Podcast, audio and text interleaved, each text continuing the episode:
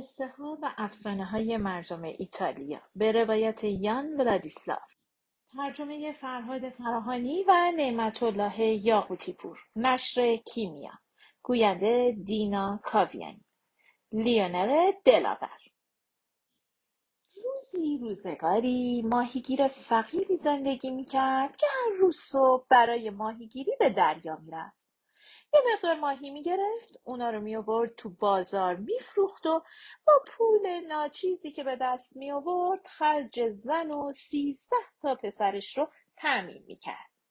روزی از روزها ماهیگیر به دریا رفت ولی هر چه تلاش کرد نتونست حتی یه دونه ماهی هم سید کنه. اون روز زن و بچه ماهیگیر گرسنه موندن و شب هم گرسنه به خواب رفتن. روز بعد ماهیگیر زودتر بیدار شد و با قایق به دریا رفت. ولی باز هم خبری از ماهی نشد که نشد. روز سوم نیمه شب به دریا رفت. عرق از سر و روش سرازیر شد. ولی باز هم نشانی از ماهی نبود که نبود. ولی این بار یه چیز سنگین تو تورش افتاده بود. تور رو به زحمت به ساحل کشید و اونو خالی کرد. یک باره از وحشت به لرزه افتاد. چون دید که یک اژدهای بزرگ دریایی رو صید کرده. اژدها از مرد ماهیگیر پرسید اینجا چی کار می‌کنی ماهیگیر؟ مرد ماهیگیر گفت چی کار باید بکنم؟ دارم ماهی می‌گیرم از این راه هم دارم شکم زن و بچم سیر می‌کنم. اژدها پرسید چقدر ماهی می‌گیری؟ کم یاد. ماهیگیر گفت کم. سید من کفاف زندگی ما نمیده. حالا هم سه روزه که حتی یه ماهی کوچولو هم سید نکردم و بچه هم گرسنه موندن. اژدها گفت چند تا بچه داری؟ مرد ماهیگیر گفت سیزده تا پسر دارم. اژدها گفت سیزده تا پسر؟ باشه. یکی از اونا رو بده به من تا برای همیشه تورت پر از ماهی باشه. در غیر این صورت خانوادت رو نیست و نابود می‌کنم اژدها بعد از گفتن این حرف تور ماهیگیر رو گرفت و رفت ته دریا. وقتی ماهیگیر تور رو کشید بالا دید توی تورش پر از ماهی های چاق و چله است. اون روز ماهیگیر اونقدر پول آورد تو خونه که همه خانواده خوشحال خوشحال بودن. ولی برعکس خود ماهیگیر غمگین و نگران بود. یه گوشه نشسته بود و گریه می‌کرد. پسر بزرگش گفت پدر جان چه اتفاقی افتاده که اینجور داری گریه می‌کنی؟ ماهیگیر گفت پسرم اگه تو هم می‌دونستی که چه اتفاقی قراره بیفته میشستی گریه می‌کردی. امروز یه اژدهای دریایی رو سید کردم. اونم از من خواست که یکی از شماها رو به اون بدم وگرنه هممون رو نیست و نابود می‌کنه. پسر بزرگ گفت پدر جان این که گریه نداره. من برای این کار آمادم. مطمئن باشید که هیچ خطری منو تهدید نمی‌کنه. صبح روز بعد با روشن شدن هوا پسر بزرگ از خواب بیدار شد. لباس پوشید و پدرش هم بیدار کرد. ماهیگیر پیر با دلواپسی بلند شد و لباس ماهیگیریش رو پوشید و با پسرش رفت به دریا. اشتهای دریایی منتظرشون بود. تا چشمش به پسر جوان افتاد گفت نه بابا این به درد من نمی‌خوره. اینو نمی‌خوام. فردا یکی دیگرشون رو بیار. روز بعد مرد ماهیگیر با پسر دومش رفت. اژدها پسر دوم رو هم قبول نکرد. به این ترتیب ماهیگیر پیر و درمونده دوازده روز رفت به دریا و هر روز یه دونه از پسراشو برد و اژدها هم هر دوازده بار دست رد به سینه اون زد. ماهیگیر روز دوازدهم ناامید برگشت به خونه و شروع کرد گریه کردن. اسم پسر کوچیکش لیونر بود. ترتاقاری و عزیز دردونه. لیونر بدو بدو اومد پیش پدرش و از پدرش پرسید که چرا گریه می‌کنه. مرد ماهیگیرم گفت چرا گریه نکنم؟ می‌دونی فردا که تو رو باید بدم به اژدهای دریایی. لیونر کوچولو جواب داد گریه نکن پدر جون. مگه خودت همیشه نمی‌گفتی که در کنار اژدها به آدم بد نمیگذره؟ صبح روز بعد وقتی که هنوز هوا و گرگ و میش بود لیونل از خواب بیدار شد. لباساشو پوشید پدرش هم از خواب بیدار کرد. ماهیگیر بلند شد آهی کشید دست بچهش رو گرفت و برد به دریا. اژدها که چشم به راه اونا نشسته بود تا چشمش به لیونر کوچولو افتاد گفت خیلی خوب من همین بچه رو می‌خواستم. ماهیگیر مطمئن باش که از امروز تور ماهیگیری تو همیشه پره و پسرتم. مثل یک شاهزاده در ناز و نعمت پیش من زندگی می‌کنه. ماهیگیر پسرش رو بوسید و خم شد تا اونو بده به اژدها. اژدها هم دستاشو بلند کرد تا پسر رو بگیره. در همین لحظه یه عقاب بزرگ قوی هیکل پسر رو قاپید و برد تو آسمونا. دریا به تلاطم افتاد و اژدها فریاد زد ولی دیر شده بود. دست کسی به عقاب نمی‌رسید. ماهیگیر شروع کرد گریه و زاری. از سرنوشت شوم پسرش ناراحت بود. اژدها وقتی گریه و زاری مرد ماهیگیر رو دید گفت ماهیگیر تو به قولت عمل کردی. مطمئن باش که من هم به قولم وفادار میمونم. پس هر وقت که تورتو انداختی تو دریا مطمئن باش که اونو پر از بهترین ماهی های دنیا بالا می‌کشی. ولی بشنوید از سرنوشت لیونر عقاب لیونر رو برد بالای کوهها جنگلها رودها و دریاها. برد و برد و برد تا رسید به یه باغ قصری که توی جزیره دور افتاده بود. برد اونجا گذاشتش زمین. ولی تا پای عقاب رسید به زمین شکل عقاب عوض شد و شبیه یک زن زیبا شد. این زن گفت که فرشته آگولیناست و همراه لیونر وارد قصر شد. از اون به بعد لیونر کنار فرشته ها زندگی می‌کرد. فرشته ها به اون خوندن و نوشتن یاد دادن. مهترای اسب ها بهش سوارکاری یاد دادن. شکارچی فوت و فن شکار رو یادش داد و یادش داد که از سلاحات چجوری استفاده کنه. به این ترتیب پسر کوچیک ماهیگیر بعد از مدتی مردی دلاور و کاردان شد. زمان مثل برق و باد میگذشت. خیلی زود لیونر نزدیک به بیست و یکمین سالگرد تولدش شد. ملکه آگولینا تصمیم گرفت که با لیونر ازدواج کنه. به همین مناسبت جشن باشکوهی در قصر فرشته ها برگزار شد. از اون به بعد لیونر احساس خوشبختی می‌کرد. ولی کمی که گذشت دلش برای پدر مادرش و خانوادش تنگ شد. ملکه که دلتنگی لیونر رو دید با رفتن اون موافقت کرد و گفت فردا صبح زود اسب جادویی من در اختیار توه. این عصای جادویی هم راه رو نشونت میده. اگه به چیزی احتیاج داشتی به این یاقوت جادویی بگو تا برات فراهم کنه. ولی فراموش نکن که تو می‌تونی هر کاری رو که بخوای انجام بدی مگر یک کار. و اون اینه که با احدی از ازدواج ما دو نفر حرف نزنی وگرنه دیگه نمی‌تونیم همدیگر رو ببینیم. فردای اون روز صبح زود لیونر از همسرش خداحافظی کرد و راه افتاد. اسب جادویی مثل یک پرنده چالاک شتابان می‌رفت و عصای جادویی هم راهنمای راهش بود. شب که شد جلوی کلبهای در ساحل دریا توقف کردند.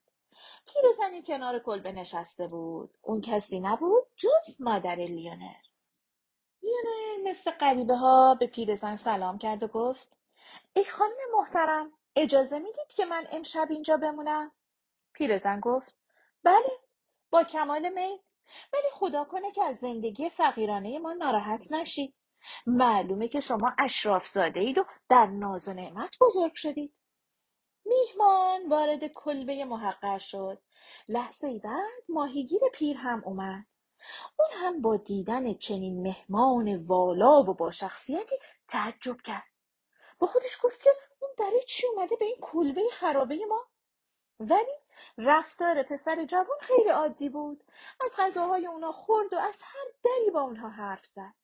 حتی وقتی زن و مرد از پسر گم شدهشون تعریف کردن ساکت موند و به روی خودش نیاورد. اونا می‌گفتن که از روزی که فرزند کوچیکشون لیونر رفته زندگی براشون مثل شب تار شده. بعدم گفتن که بقیه بچه هم ازدواج کردن و رفتن. کمی بعد لیونر در وقت خواب قدیمی خودش کنار اجاق آتیش دراز کشید و روی انگشتر الماسش دست مالید و آرزو کرد که کلبه محقر پدر و مادرش به قصری باشکوه تبدیل بشه. صبح فردا وقتی که ماهیگیر از خواب بیدار شد تعجب کرد. البته خوشحالم شد. به اطراف نگاه کرد دید توی رخت خواب گرم و نرم خوابیده. دست پاچه شد رفت همسرش رو بیدار کرد. همسرش از خود ماهیگیرم خوشحالتر بود. جای کلبه محقرشون رو اتاقی با شکوه و مجلل گرفته بود. جای لباسهای کهنشون لباسهای فاخر قرار گرفته بود. درست مثل لباسهای یک فرمانروا و همسرش. زن و مرد هر چی فکر کردن عقلشون به جایی نرسید. ناگهان لیونر دلاور وارد اتاق شد و حقیقت رو به اونها گفت. گفت من پسر شما لیونرم اینجا هم خونه همیشگی خودتونه.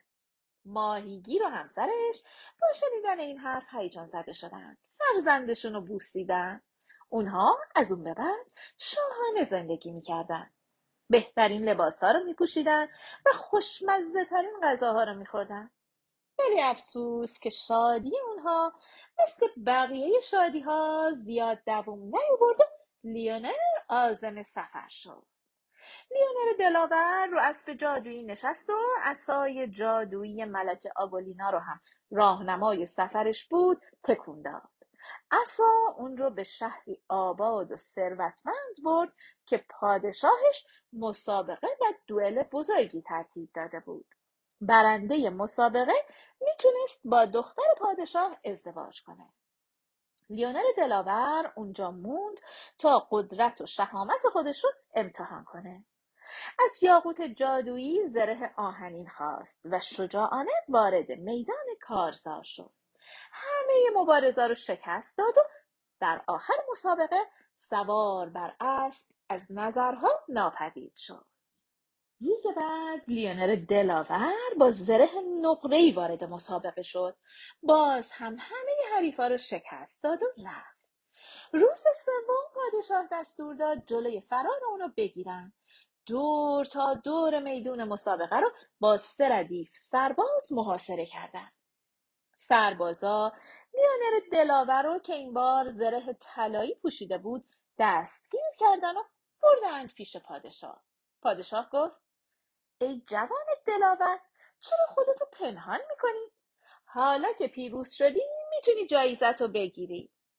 لیونر جواب داد منو از این جایزه معاف کنید. من نمی‌تونم اونو بپذیرم. دختر شما دختر زیبا و با شخصیتیه. ولی من زن دارم و به زنم وفا دارم. حاضرین گفتند که حرفهای لیونر اهانت به پادشاهه شاهزاده خانومم از اینکه می‌دید شخصیتش خورد شده خیلی ناراحت بود. پادشاه گفت اگه این حرفی که می‌زنی حقیقت داشته باشه که چرا میبخشم؟ ولی اگر دروغ گفته باشی و یا به سرایی کرده باشی حسابتو می‌ذارم کف دسته. حالا باید همسرت رو به ما معرفی کنی. لیونر که شرط ملک آگولینا رو فراموش کرده بود برخلاف قولی که به همسرش داده بود گفت که نام همسرش آگولیناست بعد دستشو کشید روی یاقوت جادویی و خواست که ملکه ظاهر بشه. ولی ملکه ظاهر نشد و به جای اون یکی از ندیمه ها آمد. همین ندیمه هم اونقدر زیبا و شیک پوش بود که همه با تعجب نگاش می‌کردن. همه گفتن ای مرد دلاور راست گفتی. این زن اگر واقعا همسر تو باشه زنی بسیار زیباست. لیونر با شنیدن این حرفها واقعیت رو گفت. گفت ای مردم بدونید که این زن همسر من نیست. یکی از ندیمه های اونه. بعد بر یاقوتش دست کشید و از یاقوت خواست که ملک آگولینا رو بیاره. ولی این بار هم ملکه فرشته ها ظاهر نشد و به جاش یکی دیگه از ندیمه ها اومد این ندیمه هم خیلی زیبا بود. پادشاه با دیدن این ندیمه گفت ای مرد دلاور اگر واقعا راست گفته باشی همسر تو بسیار زیباست. حالا بگو ببینم این خانم واقعا همسر توی یا نه؟ لیانر دلاور که هیچ وقت دروغ نگفته بود باز هم گفت نه. این زن زیبا همسر من نیست یکی از ندیمه هاشه. پادشاه با عصبانیت گفت بگو ببینم پس زنت کو؟ لیونر برای بار سوم روی یاقوت دست کشید و خواست که ملک آگولینا ظاهر بشه. این بار برخلاف دو دفعه قبل خود ملکه ظاهر شد. پادشاه و همه افرادی که تو مجلس بودن با دیدن اون زن زیبا از تعجب سر جاشون میخکوب شدن. ولی ملکه از غم و غصه آروم و قرار نداشت. سری رفت پیش لیونر انگشتر رو از انگشت اون در آورد. عصای جادویی رو هم از اون گرفت و گفت تو به من خیانت کردی. تو قول و قراری رو که با هم بسته بودیم فراموش کردی و زیر پا گذاشتی. من هیچ وقت تو رو نمیبخشم. مگه اینکه هفت جفت کفش آهنی بپوشی و اونا رو پاره کنی. ملکه با گفتن این حرف از نظرها پنهان شد. پادشاه بعد از اینکه اون همه اتفاقات عجیب و غریب و دیده بود و دیگه حالش دگرگون شده بود وقتی بر اوضاع مسلط شد فرمان داد تا لیونل رو از کشور بیرون کنن. چون به عقیده اون پیروزی پسر دلاور نه به دلیل دلاوری و مردانگی بلکه به خاطر شیادی و حق بازی و جادو بوده. ماموران دربار فرمان پادشاه رو اجرا کردن و لیونل رو از قصر بیرون کردن و گفتن هرچه زودتر اون دیار رو ترک کنه. لیونل رفت سراغ اسب جادویی ولی اثری از اسبش نبود. بناچار پای پیاده به طرف ملکه فرشته ها راه افتاد. بین راه رسید به یک آهنگر. ازش خواست که براش هفت جفت کفش آهنی بسازه. آهنگر پرسید که آقای محترم این کفش آهنی به چه کارت میاد؟ می‌دونی که اونا صد سالم که بگذره خراب نمیشه. لیونر دلاور گفت من راه درازی در پیش دارم. لطفا این کفشا رو برام آماده کن. با آماده شدن کفش ها مرد شجاع یه جفت از اونا رو پوشید و بقیه به خودش آویزون کرد.